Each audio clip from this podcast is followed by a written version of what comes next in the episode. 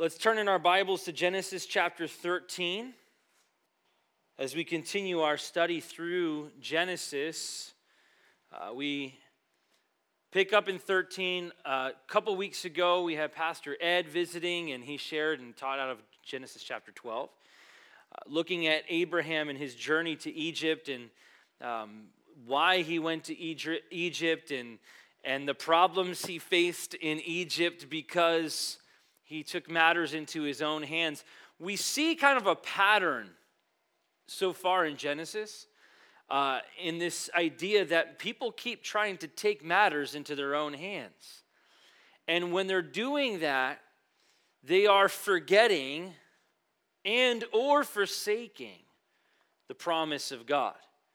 Going back to the beginning, you look at Adam and Eve and taking matters into their own hands, forgetting God's promises, forgetting the truth, uh, looking at even where Abraham came from. When we look at the Tower of Babel uh, a few weeks ago, when we studied through the Tower of Babel, we saw that what had happened, they had forgotten or forsaken the promise of God, which was that he would not destroy the world with a flood ever again. So, what do they do? Well, they're like, well, we don't need the promise of God. We're going to build a waterproof city and a waterproof tower that could never be overcome by a flood altogether right? And so again is we don't we don't care about the promise of god or we don't need the promise of god or we just have forgotten the promise of god and maybe hasn't been passed on from gener- generation to generation very well to the point that abraham was raised as a as a man who had no idea the promise of god he was raised in, in a world of pagan worship, and then God brought him out took him out of the world he lived in and brought him to the other side. Uh, and then, even in chapter 12, there, as God gives now this renewed promise to Abraham after he had plucked him out, Joshua tells us. Um, now, the Lord had said to Abram, Get out of your country, from your family, and from your father's house. This is chapter 12. To the land that I will show you, I'll make you a great nation. I will bless you and make your na- uh, name great, and you shall be a blessing. I will bless those who bless you. I will curse him who curses you. And in you all the families of the earth shall be blessed. This is an, an amazing promise to Abraham.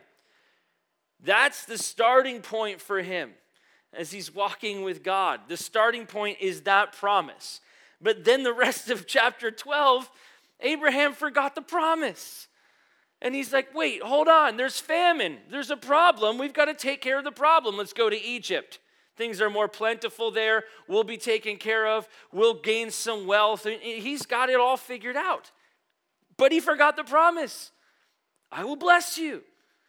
Not just you. I'm going to make your name great. You don't have to go to Egypt to get blessing. You don't have to go to Egypt to try to make your name great. I will bless you. Go to the land that I will show you. But he He's got plans of his own. He's got some things that he's going to figure out. And we are going to see throughout the life of Abraham great hope for us because he will go back and forth quite a bit. Pursuing and trusting in the promise of God, and then forgetting the promise of God. And then pursuing and trusting in the promise of God, and then forgetting the promise of God. So, chapter 12, he forgot the promise, right? Went to Egypt, things didn't go well. Chapter 13, we're going to look at a, a transforming Abraham a bit. So, chapter 13, verse 1. Then Abram went up from Egypt, and he, uh, he and his wife, and all that he had, and Lot with him to the south. Abram was very rich in livestock, in silver, and gold. And he went on his journey from the south as far as Bethel to the place where his tent had been at the beginning between Bethel and Ai, to the place of the altar which he had made there at first. And there Abram called on the name of the Lord. Abram came back. He came back to the place, right? He went up from Egypt, left the place that didn't work out well for him, uh, he left the place of Egypt, he, his wife, and then his nephew Lot, they went to the south. Uh, he, he went right back in this moment, he goes back to where he started. This is what it's telling us. He went back to the place, to the same place where his tent already was encamped, right? Where he already had set up an altar before. But see, this whole walk with God, belief in God, was new to Abram. And so when he had strayed, when he had journeyed off to Egypt, and now is coming back, what does he do? He goes back to the place of what he knows, where he knows God is right? He's going back to that place of like, you know what? I know where I need to be right now. And sometimes maybe you you have moments or times in your life you feel like it's dry or you feel like things are not going well. I've walked away, I've strayed away. I have forgotten the promise of God. I have forsaken the promise of God and you're off wandering and you're doing your thing. Oftentimes, I, I can't tell you how many times people have walked through the doors of the church, even after many years. they're like, you know what? I know where I need to be. I've wandered. And maybe it's not even our church, they left our church and they came back to our church, but they have walked away. They've wandered and they said, I need to be back. I need to be back in fellowship with the Lord. I need to be back in fellowship with other believers. But you, people will often go to the place that they know is representing the presence of God. And that's what Abram is doing. He remembers now, he's going back to that place of the promise this place of fellowship that he had with God. Recognizing even here that Egypt was clearly a mistake, thinking going to Egypt was going to be a great decision. He could survive the famine, he could do, do well for himself, and he comes back with great wealth, is what we see here. He was rich in livestock and silver and in gold. Big deal right? I mean that's that's kind of it's just thrown in there as like a big deal. Nobody really cares. It doesn't really matter a whole lot does it? Because this was wealth attained by kind of figuring things out for himself. And he went on his journey from the south as far as bethel. He went back to this encampment back to this same place at the beginning. The beginning of what? The beginning of his fellowship with god. And that's where he goes back to you see, Abram struggled to believe and trust in the promise through the famine. Egypt seemed like a good idea to Abram, but it proved not to be a good idea. And then, even in this moment, it may look like failure. He went back. Did he go back, you know, ashamed? Maybe. But he went back to the altar. He went back to the place, what it says here is that Abram called on the name of the Lord. Because you can always call on the name of the Lord. You've never gone too far, you've never wandered too long, you've never wandered too far to come back and call on the name of the Lord. To come back to the place of worship, the altar. To come back to the place of fellowship with God. To come back to the place where you receive the promise, like Abram. That's what he did. He came back to that place. That's what he knew that fellowship with God. He came back to the place which was the right place. It's right where he should be right now. Now, on, on the standards of the world, it would look like, man, Abraham, he went to Egypt it went well for him. He made money, he had livestock, he had gold and silver. Why would he go back? It looks like defeat, but it was actually victory because he's walking in the promise of God. When you mess up, get right. Call on the Lord. That's how you get right. Get that fresh start back to the beginning. Fresh start. And sometimes there's things that you're going to have to deal with, right? There's things of the past that still have to be dealt with. He still had Egypt as part of his past, part of his history. And there were struggles in life that he was going to have to walk through and deal with. There was even a mistrust, perhaps, that his wife had for him. But she had to learn to submit through that. He had to learn to walk by faith and deal with these things. But get back to that beginning, get to the fresh start because you can always come back to the promises of God. Verse 5 Lot also, who went with Abram, had flocks and herds and tents. He also had received great wealth. He also had added to his plentiful wealth of the livestock, the herds, the, I mean, and, and tents. He, he had many tents, right? He, and all of this is telling us they had a lot of people, right? A lot of people around them, a lot of wealth around them. They had employees working for them. But God told Abram to leave his family. Did he leave his family? Verse 6 Now the, the land was not able to support them, that they might dwell together, for their possessions were so great that they could not dwell together. And there was strife between the herdsmen of Abram's livestock and the herdsmen of Lot's livestock. The Canaanites and the Perizzites then dwelt in the land. I like that it's thrown in there, verse 7. We can see that the Canaanites and the Perizzites then dwelt in the land. What significance does that have? The Canaanites and the Perizzites are kind of just watching what's going on here with these new guys with these new guys that are bringing some sort of different religion, so to speak, saying that we, we trust in God. We have a relationship with God, and things are going to be different and they look different, but it doesn't look very different. They're watching and they're, they're dwelling in the land and they're wondering what is so different about these guys. They're just arguing with each other. You see, the problem is God told Abram to leave his family, but he brought his nephew with him. And it seemed like it would seem like that's not a problem. Why? You know, why is it a big deal if he would bring his nephew or allow his nephew to come along?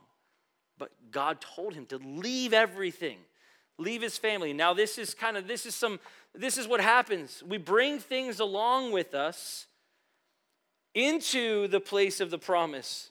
Right? We bring things along, we bring our stuff, we bring our baggage, and we think, God, I, am gonna, I'm gonna do what you said, but I'm also to bring my ideas into it. I'm going to bring my baggage into it. Or, uh, you know, we're going to do things your way mostly, but my way a little bit. And it's what happens. Problems come. Abram was told to leave his family behind, but he brought his family with him. Already his father died in the journey. And now he's got his nephew with him. It's causing problems. Uh, and that this problem it's interesting the timing because it came in the midst of Abram trying to get right with God. Isn't that what the enemy will do? In the midst of us trying to get right with God, in the midst of us trying to get that fresh start, going back to the beginning and trusting in God and remembering the promise of God and, and, and walking in obedience, what happens? Attack doubt maybe comes through that attack. And that attack comes even from family, right? Now, I'm not saying that family is going to attack you, but there's, there's things that come, it's things that are close to you that may bring attack, and it may be family. It may be doubt that creeps in from something that family says to you or brings along because you've brought your baggage along.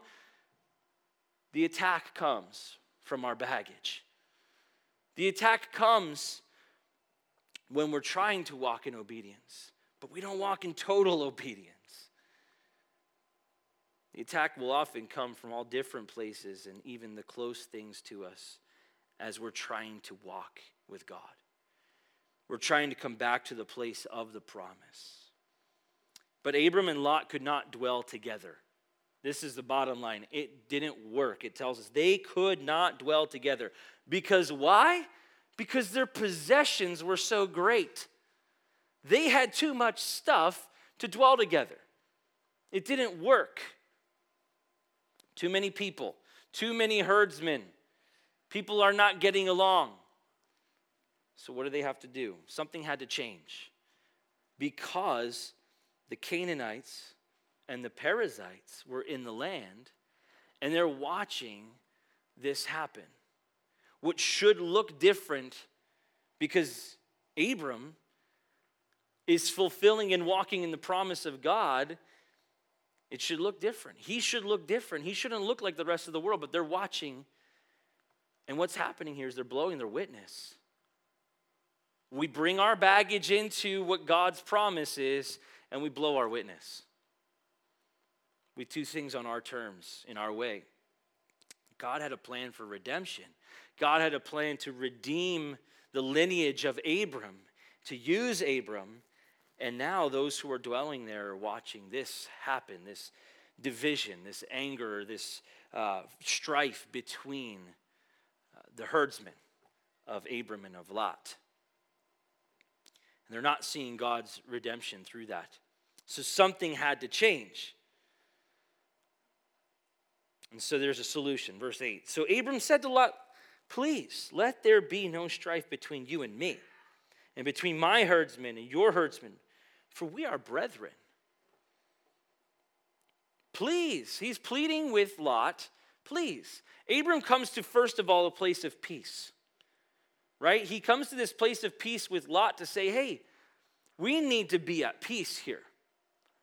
And in order to bring peace, we need a solution. But the peace here, first of all, needs to, be, uh, needs to be between you and me. Let's make sure we start there. But this clearly, there was a lack of peace between them because of the lack of peace between the herdsmen, because he brings it up, right? He, he brings up the idea that we need to not have strife between us, Lot. And we need to, in order for there to be no strife between us, there needs to be no strife between our herdsmen.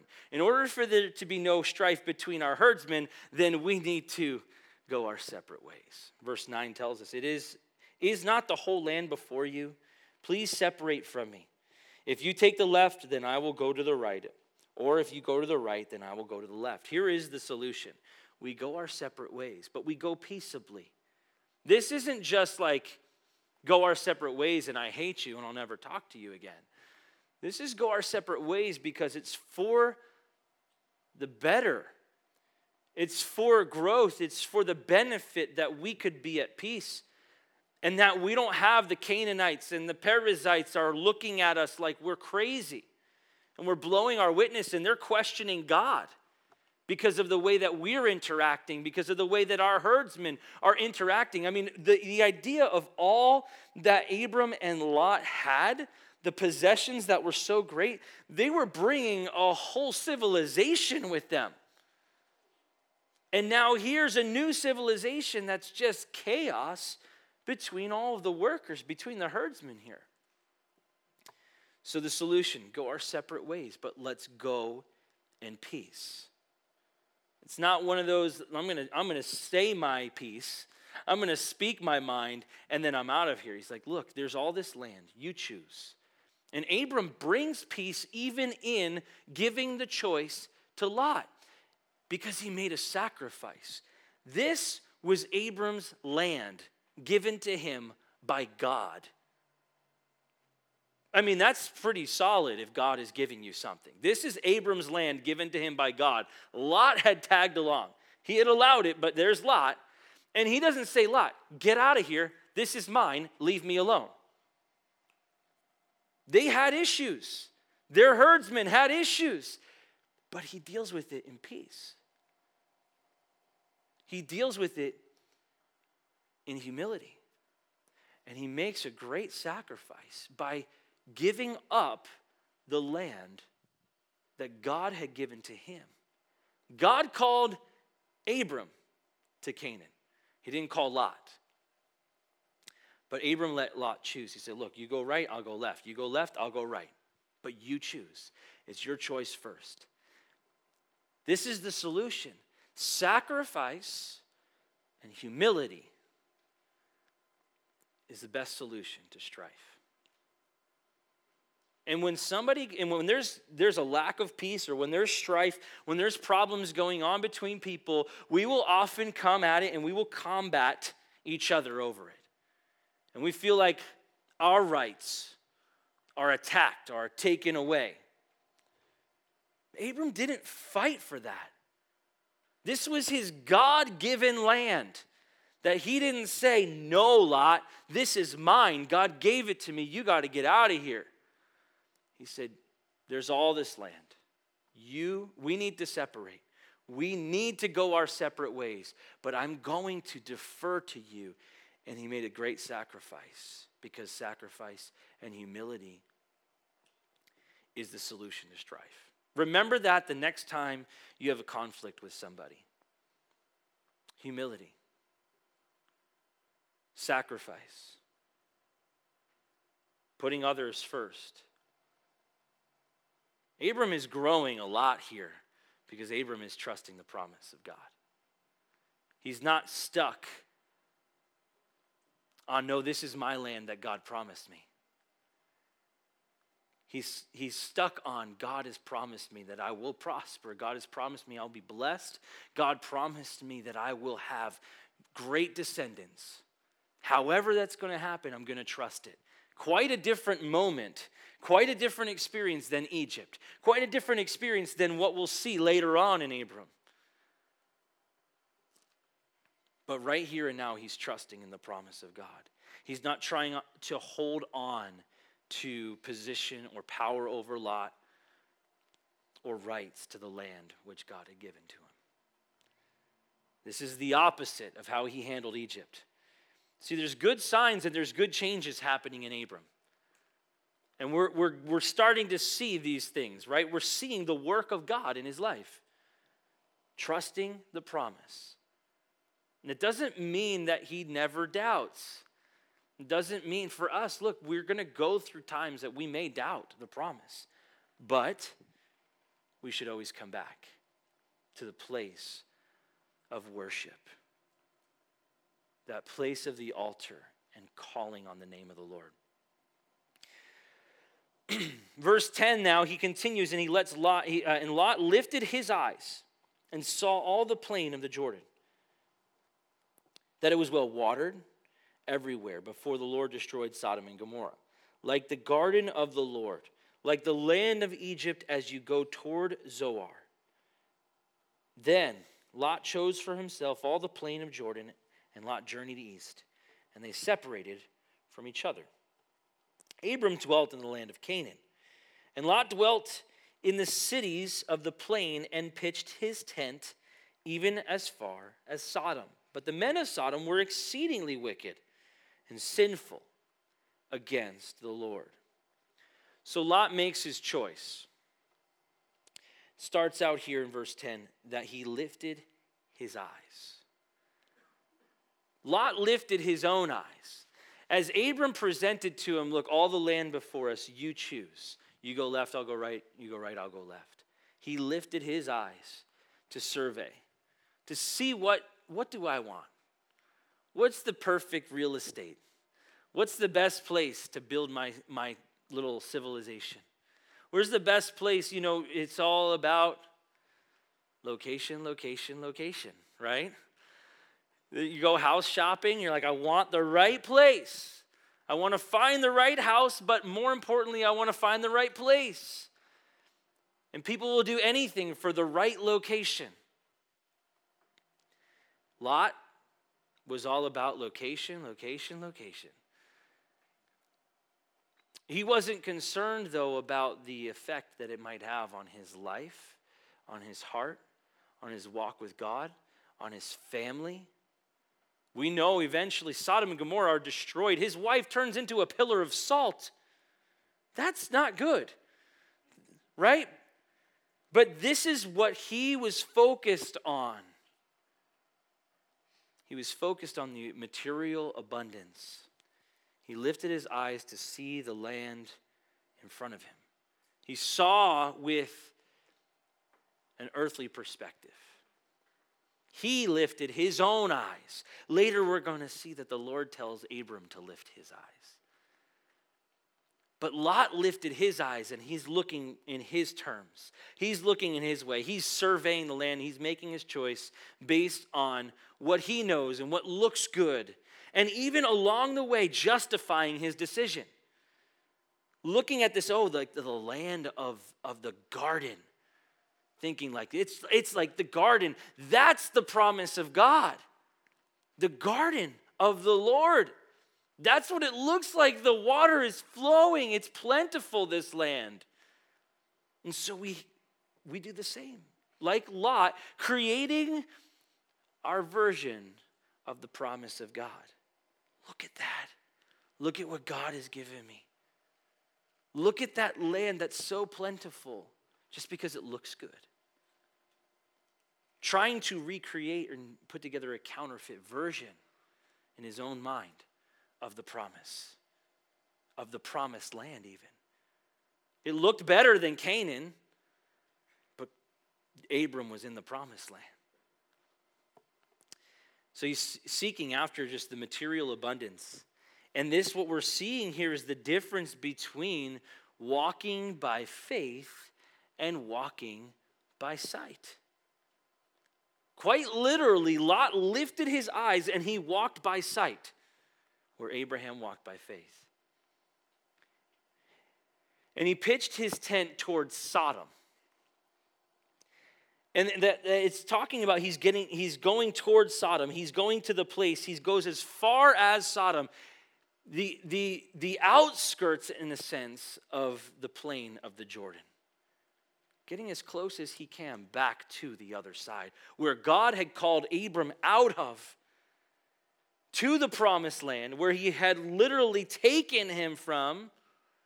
And now Lot is going as close as he can still along the plain of the Jordan, but as close as he can. And what it tells us about Sodom is that it's a wicked place. And that's all it leaves us with right there. But Lot is going to where it looks good, it looks plentiful, it looks like it's going to be fulfilling a promise of sorts. But in the same sense, at the same time, we see his real motive. And that even compares it to Egypt, like the land of Egypt. This is his real motive. It's material because Egypt represented wealth to him. Egypt represented all the things that he had possessed, that he had gotten and gained, and then brought with him.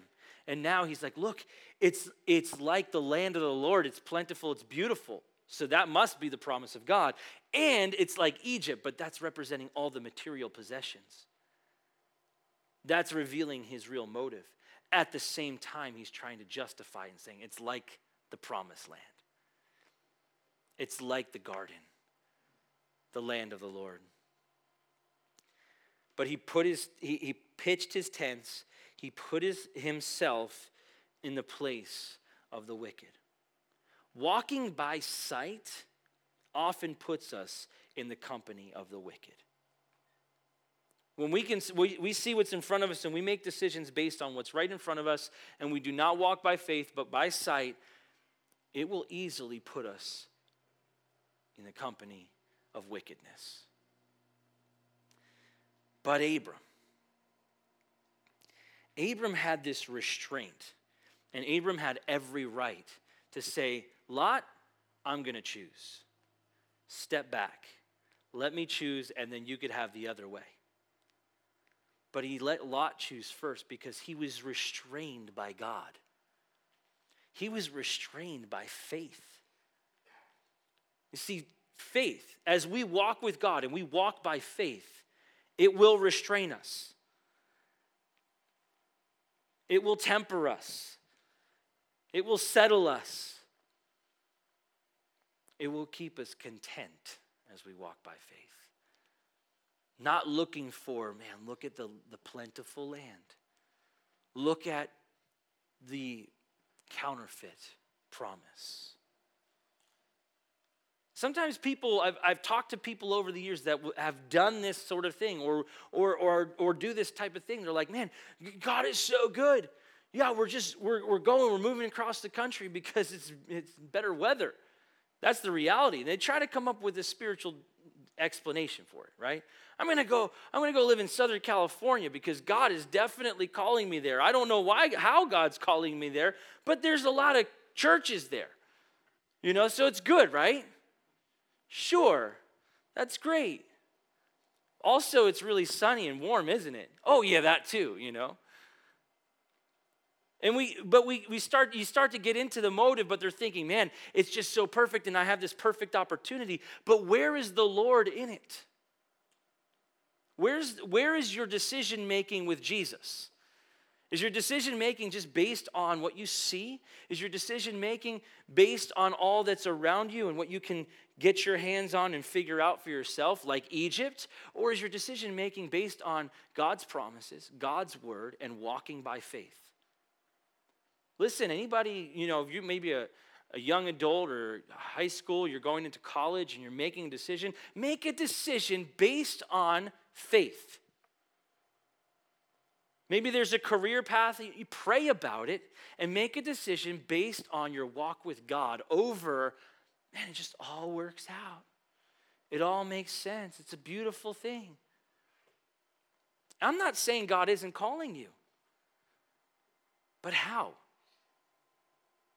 Are you just trying to justify it with the land of the Lord, with the garden? It looks good, it looks like the garden, looks like the promise of God.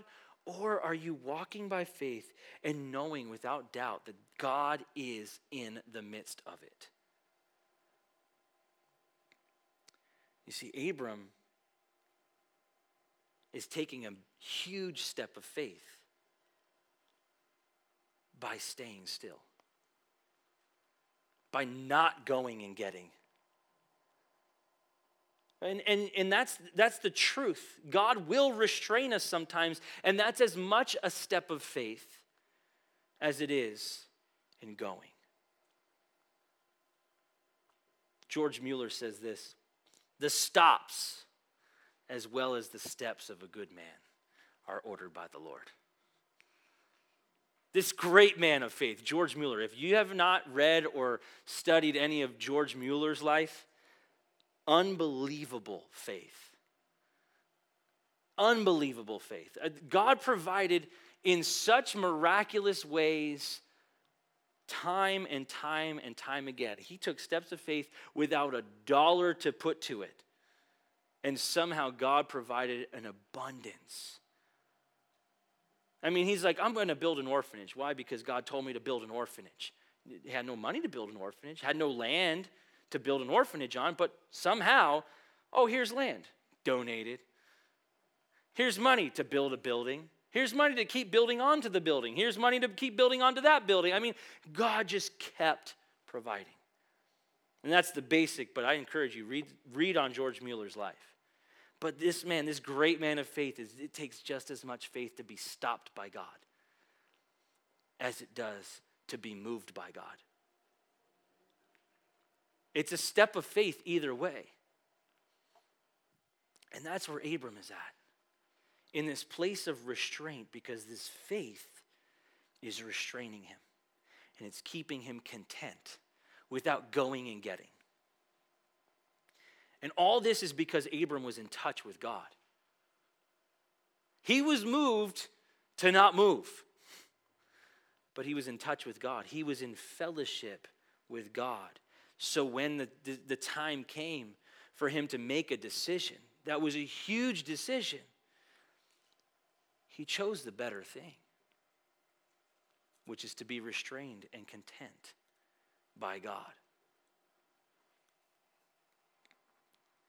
We need to be in touch with God. You want to know what to do with your life? Fellowship with God.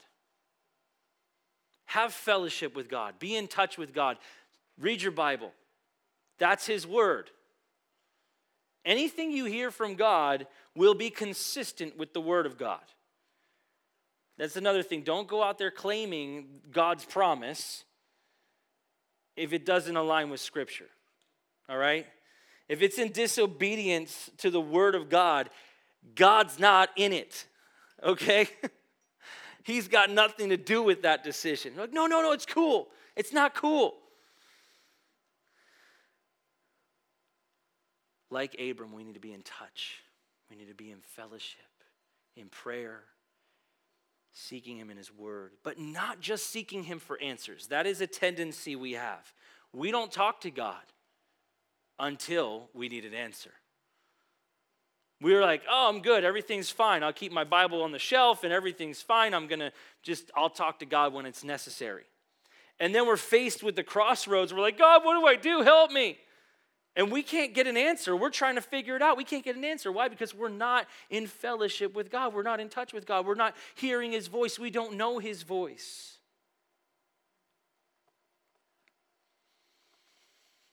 But Abram was in touch, and we need to be in touch with God. Verse 14, we continue.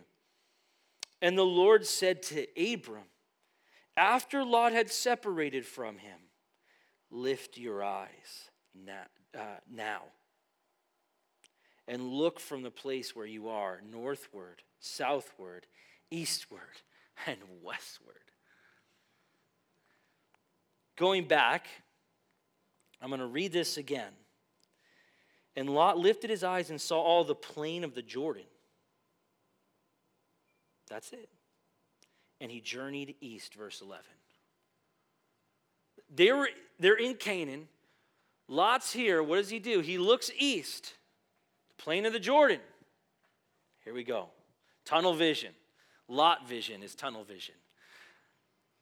But God, and Lot, it, Lot, like I said before, he lifted up his eyes. He saw what was right in front of him. And he had tunnel vision because it looked good on his terms. But God told Abram, He said, Lift up your eyes now. When God moves us, when God lifts our eyes, there's so much more. And, and even in that, there's this word of encouragement to Abram, who might have been a little bit depressed at this moment. Based on the earthly terms, right? We might too. Like if you're standing and you're looking at right here in Howell, and you're like, we've got to separate. And somebody's like, you know what? I'm going to Manasquan Beach. It's nice. And you're like, man, I wanted to go to Manasquan Beach, right?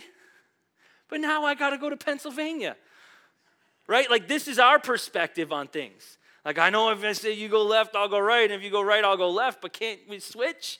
Because I like the beach better than I like the farm, you know? And so this is the reality. Like, this is how we think. And you might imagine Abram is, he's, he's got his head down, like, man, I would have liked to be on the plain of the Jordan there. That would have been a nice place.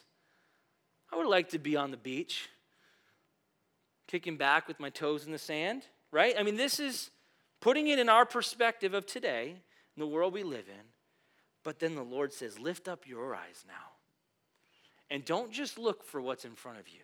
I want you to look north. I want you to look south.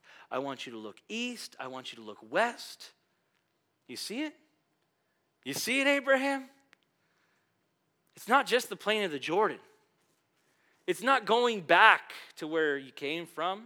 It's not going to the other side. It's not going to the Jordan. It's not going to Sodom and Gomorrah, which looks like a plentiful place. I mean, it is hopping. There's great civilization. There's great advancement of technology, and all these things You're like, yes, that's where I want to go.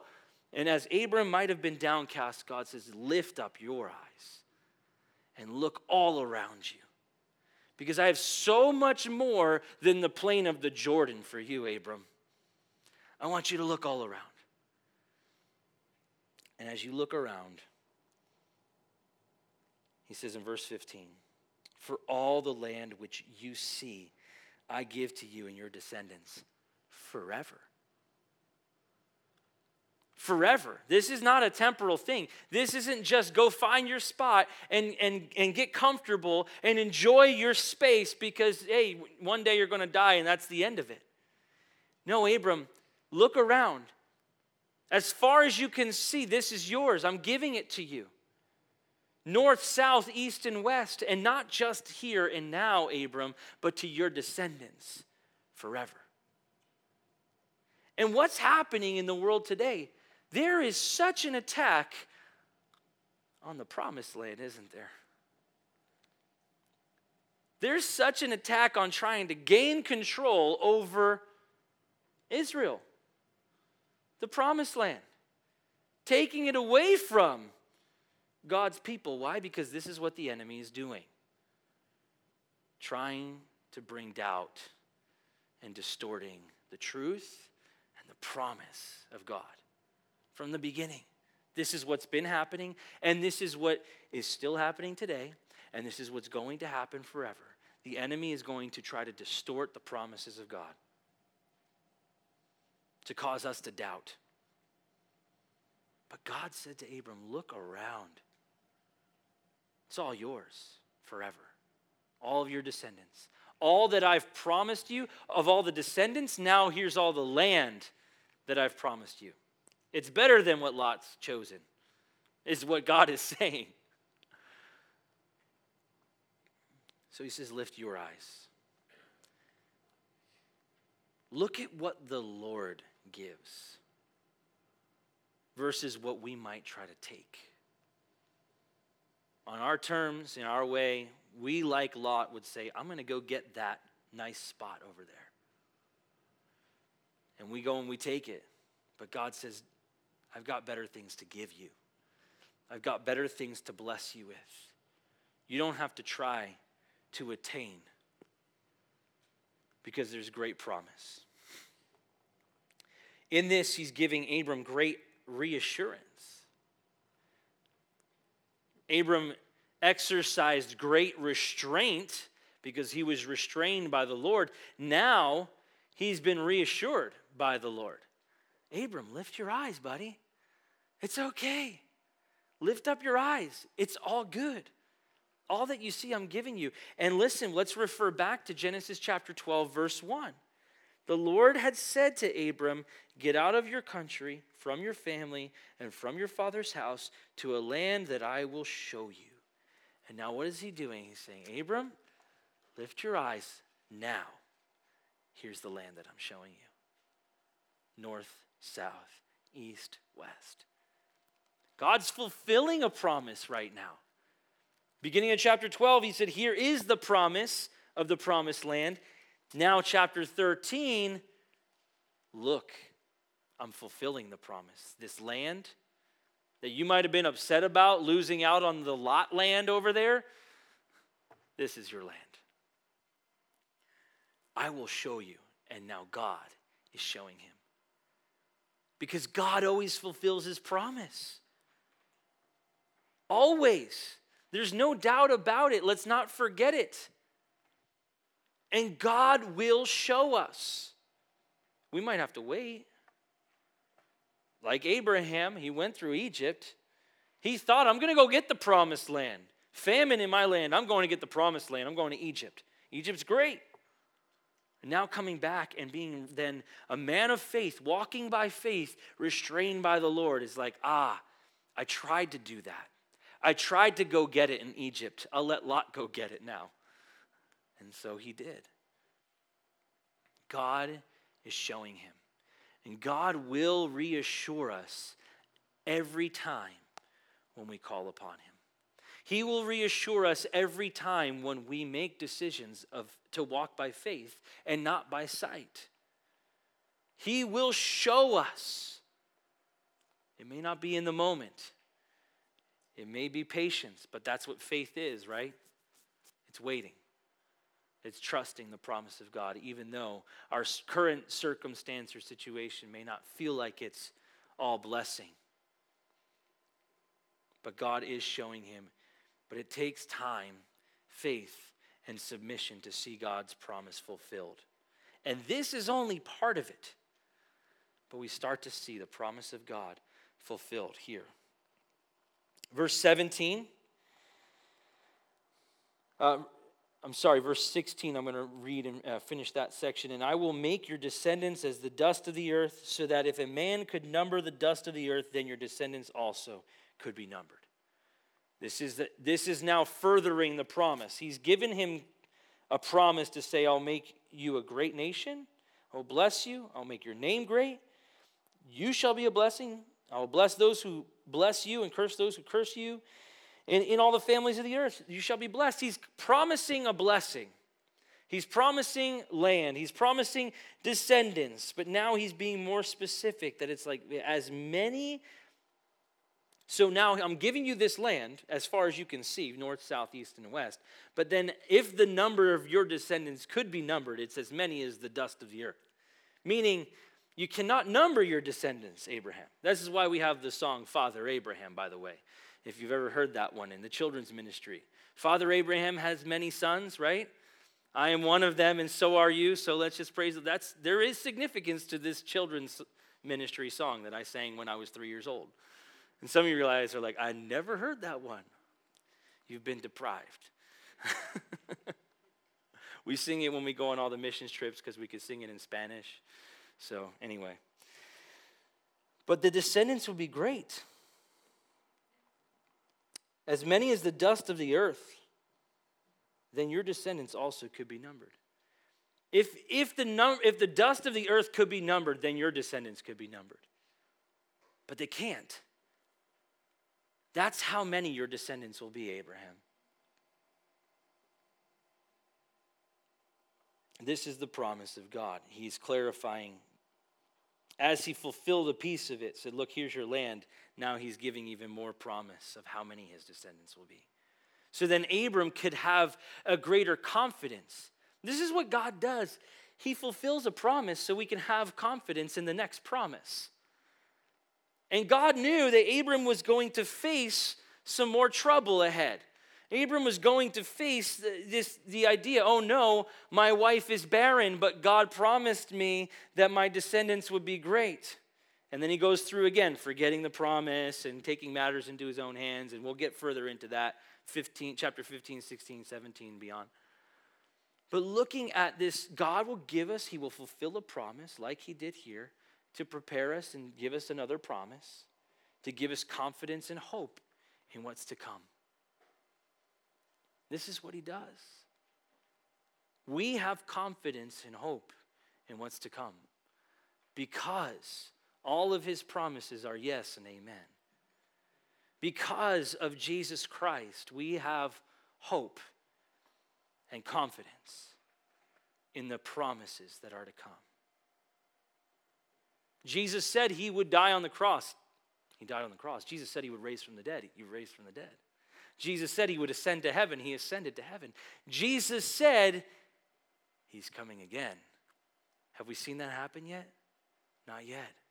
But can we be confident that it's going to happen? Absolutely. Why? Because of all the promises he's already fulfilled. And so here we see that God is helping Abraham in his faith. Here's a promise fulfilled. Here's another promise to look forward to. Now he says, Arise and walk in the land through its length and, wi- and its width, for I give it to you. Then Abram moved his tent and went and dwelt by the terebinth trees of Mamre, which are in Hebron, and built an altar there to the Lord.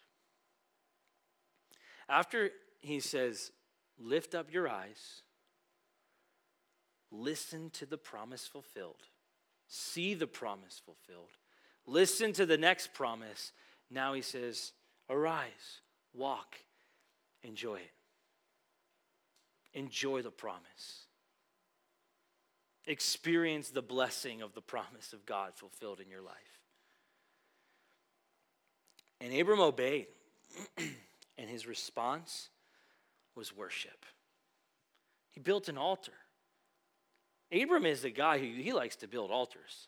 I mean, he goes, we already seen the one altar. He left. He came back to the same altar. Now, again, he's building another altar because he's like, man, I'm going to worship God. God fulfills the promise. I'm going to praise him.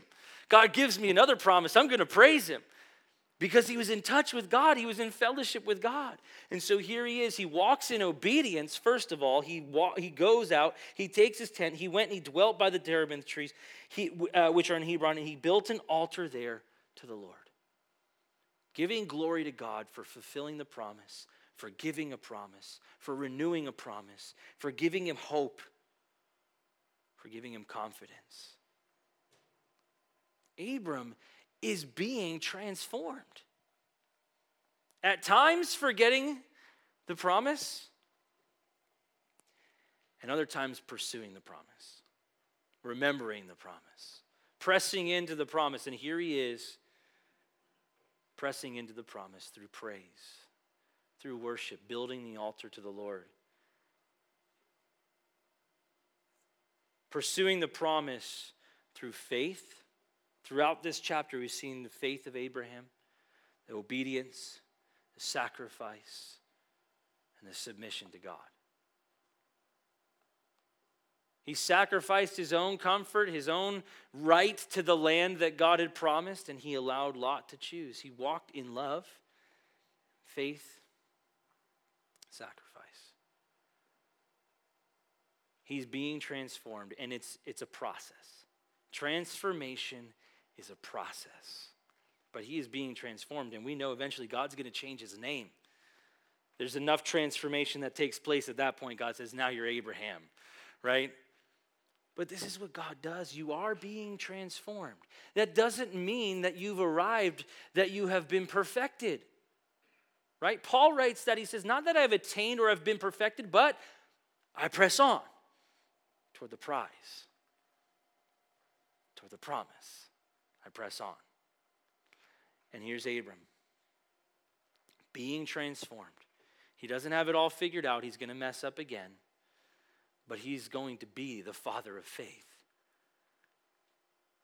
He's a man of great faith because he is coming back.